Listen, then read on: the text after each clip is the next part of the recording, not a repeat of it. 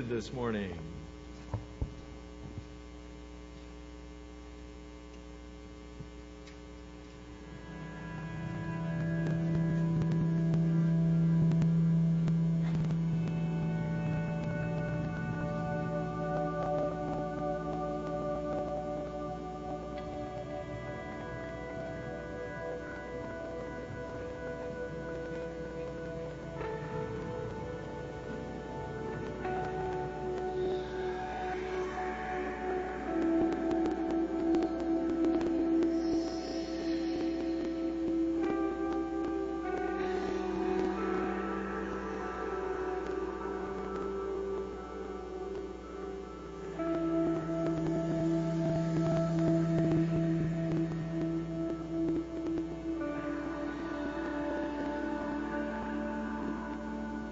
It was what the prophet Micah would call the least among the clans of Judah.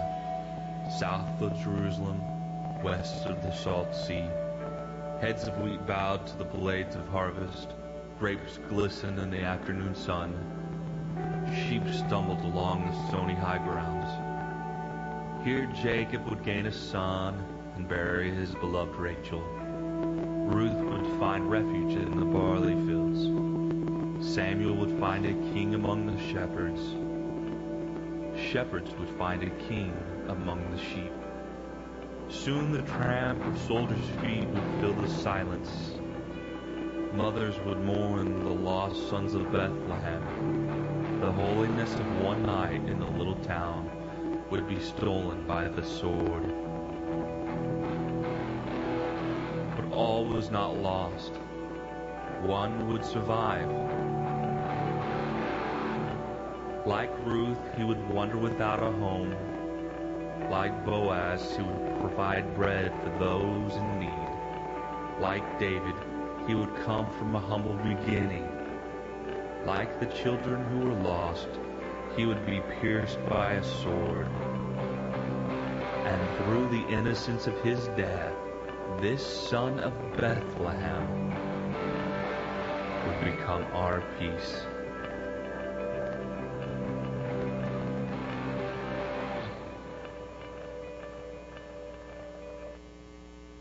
Well, the prophets foretold it, and that's what we've been looking at in these weeks. We've been uh, looking at a prophetic conspiracy. We've been taking these Sundays and uh, just looking at words of the prophets and how they pointed to what God was about and how, uh, you know, God was working and that conspiracy was unfolding as uh, time kept moving forward. And uh, if you were with us last week, last week we uh, listened to the prophet Isaiah and uh, remember, he was a prophet from about oh 740 to 681, somewhere in there. Uh, today we're going to turn to another prophet, actually a couple prophets, and uh, those that that followed uh, followed after him. First, we're going to look at uh, some words from the prophet uh, Jeremiah.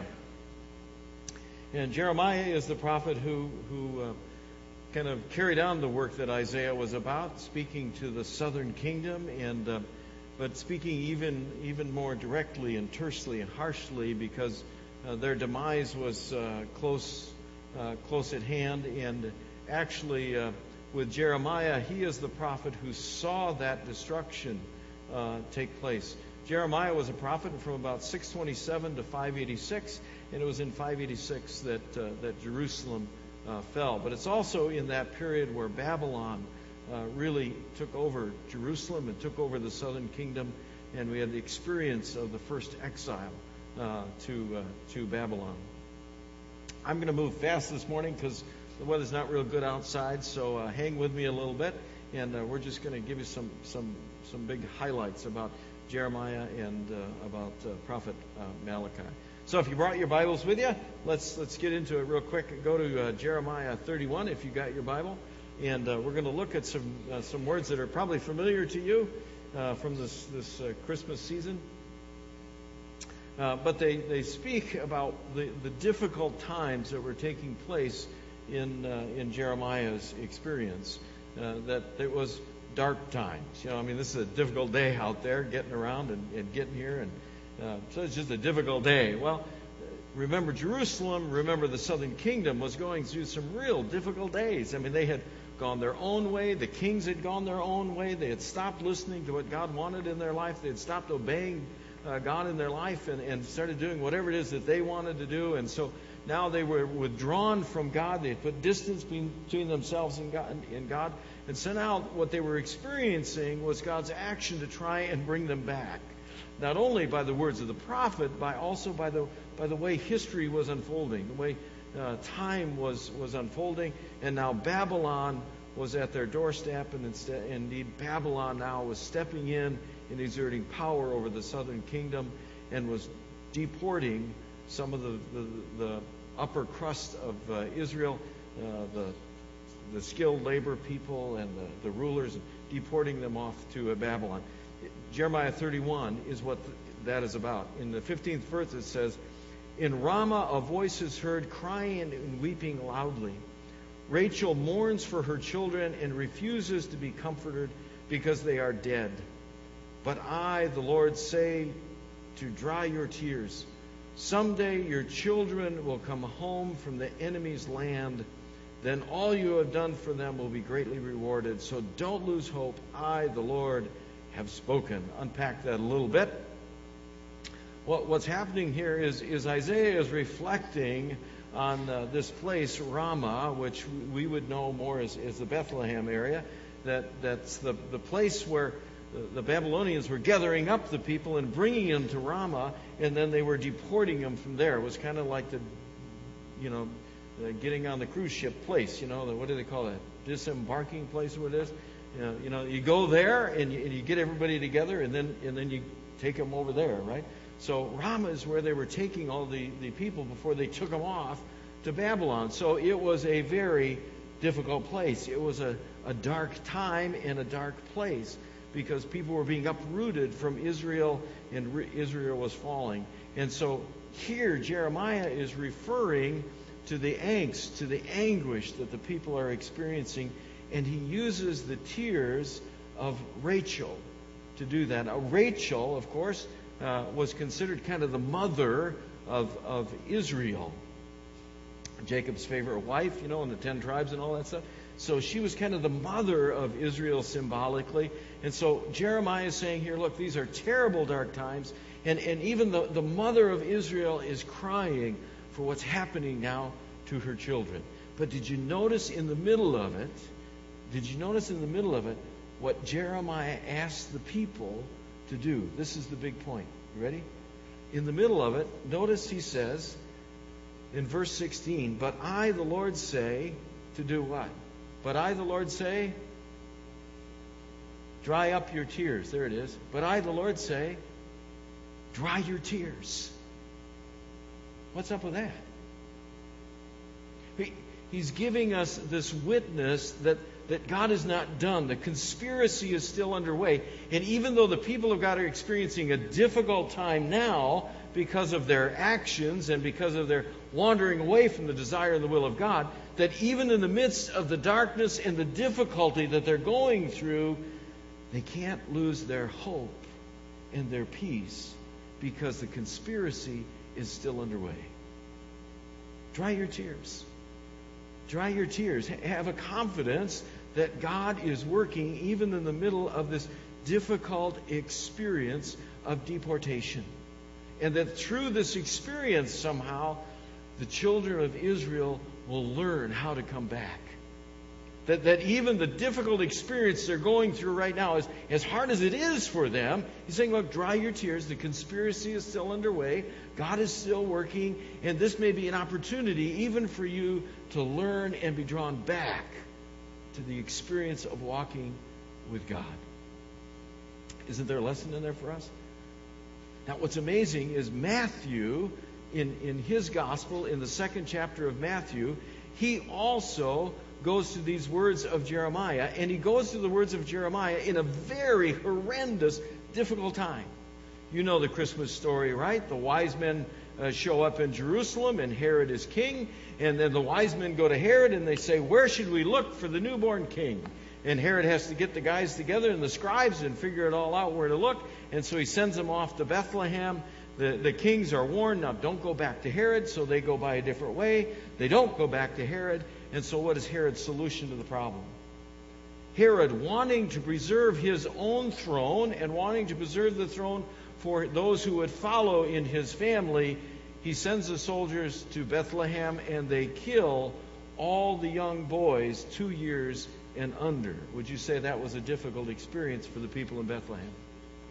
Horrendous. I mean, can you imagine anything worse than that? I mean, can you imagine how horrible that had to be for those mothers and those fathers? Can, can you imagine the, the devastation that they had to go through?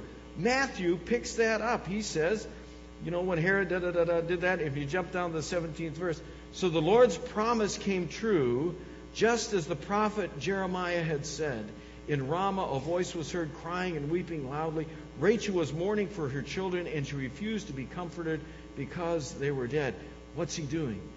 Matthew picks up the experience of God's people in deportation that Jeremiah talked about, applies that to this horrendous, horrible experience that Herod has now perpetrated, and understands the same thing.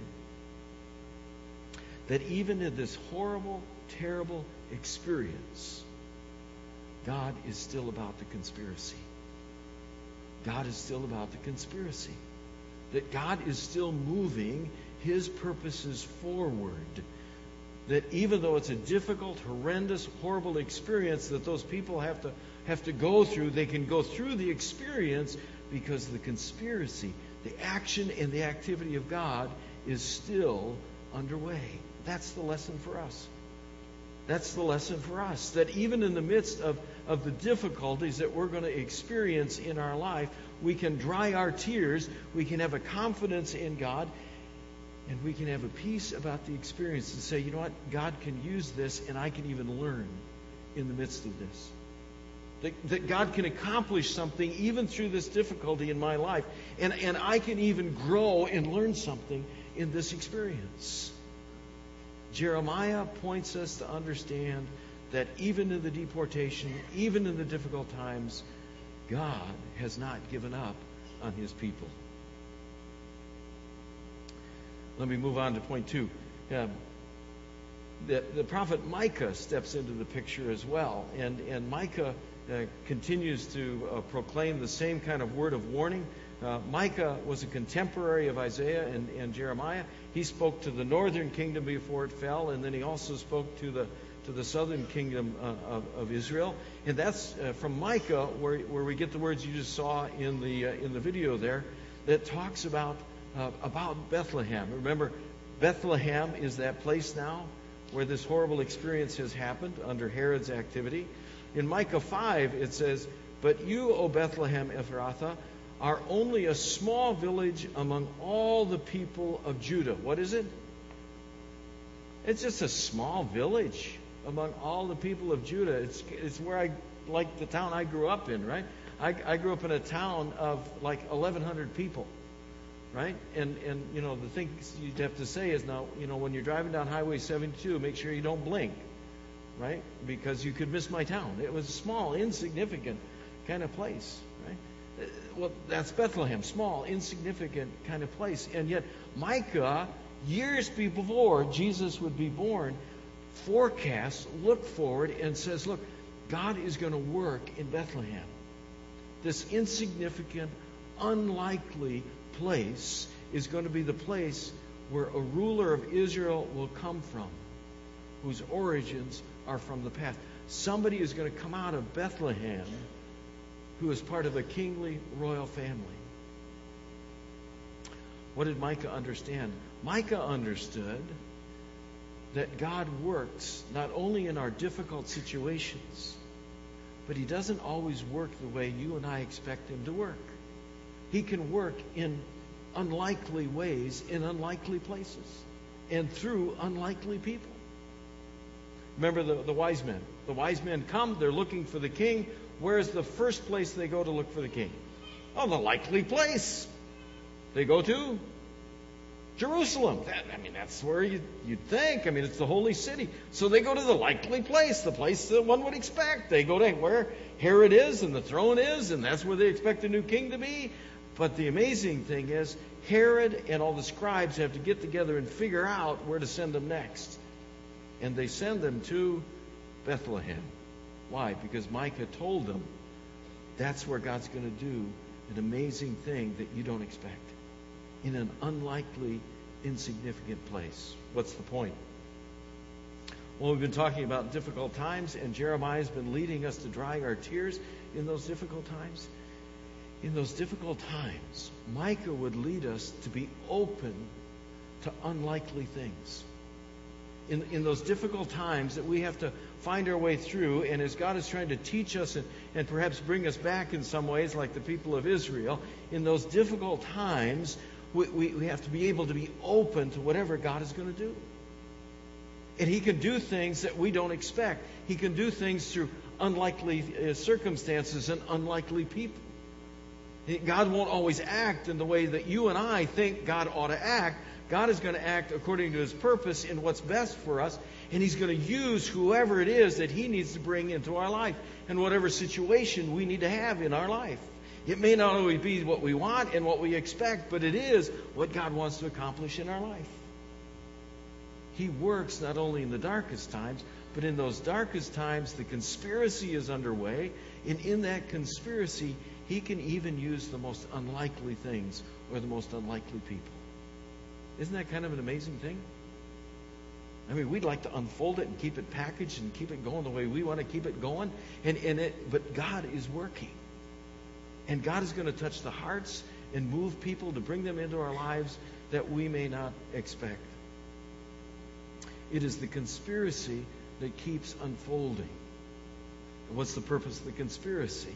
For the prophet Jeremiah, for the prophet Micah, the purpose of the conspiracy is to bring us back and Israel back into that right relationship. It, it comes in uh, Jeremiah 33.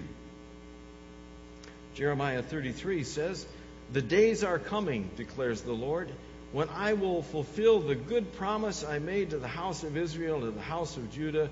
In those days and at that time, I will make a righteous branch sprout from, from David's line, and he will do what is just and right in the land. What is he going to do? What is just and what's right? He's going to do what's just and right. Meaning, he's going to do everything that Israel wasn't doing. Right? He's going to do what's just and He's going to do what's right. He's going to do everything that you and I don't seem to be able to do. To live just and to live right according to God's purpose and desire for our life. But this one who is coming is going to be able to do all of that. And in those days, Judah will be saved, Jerusalem will live in safety. This is the name by which it will be called the Lord our righteous Savior. Is that cool how he put righteous and Savior in that last line? The prophets are pointing us to this one who is coming, who is going to do what we're unable to do. Uh, Jeremiah 23 also uses the same language. You can look at that. Um, but you, as you grow into the New Testament, uh, Paul reminds us how much we need this one that we can't do, this one that does righteousness. It says in Romans 3. What, what, what, what do we conclude, conclude then? Do we have any advantage? Not at all. We have already made the charge that Jews and Gentiles alike are all under the power of sin. As it is written, there is no one righteous, not even one. What did he just tell us? That includes us, right? We don't always get it right. We don't. We, we just don't always do what God wants us to do. We just always get it right. We we don't do it right and, and just all the time. It, it's part of the weakness of, of who we are as broken people. But the conspiracy is still underway. And the conspiracy was to send someone who would do it right and do it just. And the, the gift to us is he lends that rightness to our lives. Romans 5, Paul says it. Consequently, just as one trespass resulted in condemnation for all the people, so also one righteous act resulted in justification in life for all. For just as through the disobedience of one man there were made many sinners, so also through the obedience of one man the many were made righteous. And if you follow him further in Romans 5, therefore, since we have been justified through faith, we have peace with God through our Lord Jesus Christ through whom we gain access by faith into His grace in which we now stand. What happens? This one who comes that Jeremiah talked about, that Micah talks about, is the one who makes things right. And if he makes it right, he lends that into our lives. And because we know that, because we know him, because we can rely on him always doing it right and just, in those difficult situations, we can dry our tears. We can dry our tears. And we can have peace in those experiences that the conspiracy is still underway. And that God is working even in, ways we don't expect and are unlikely. But that God is working for our good and to bring us into that right place. Last, last point. As this unfolds, then, here's the cool transition. As Jesus lends us that righteousness, as He brings that into our life, then, we become part of the conspiracy. We become part of the conspiracy. It says in 1 Peter 2 He Himself bore our sins in His body on the cross so that we might die to sins and do what? Live for righteousness. Is that awesome? Isn't that cool? We just became part of the conspiracy. Everything the prophets have been talking about, everything they've been pointing us to in the person of Jesus Christ, when He lends us doing it right, doing it just, the stuff we can't do, when we just let that shower over us and we just give our life, we now live for righteousness.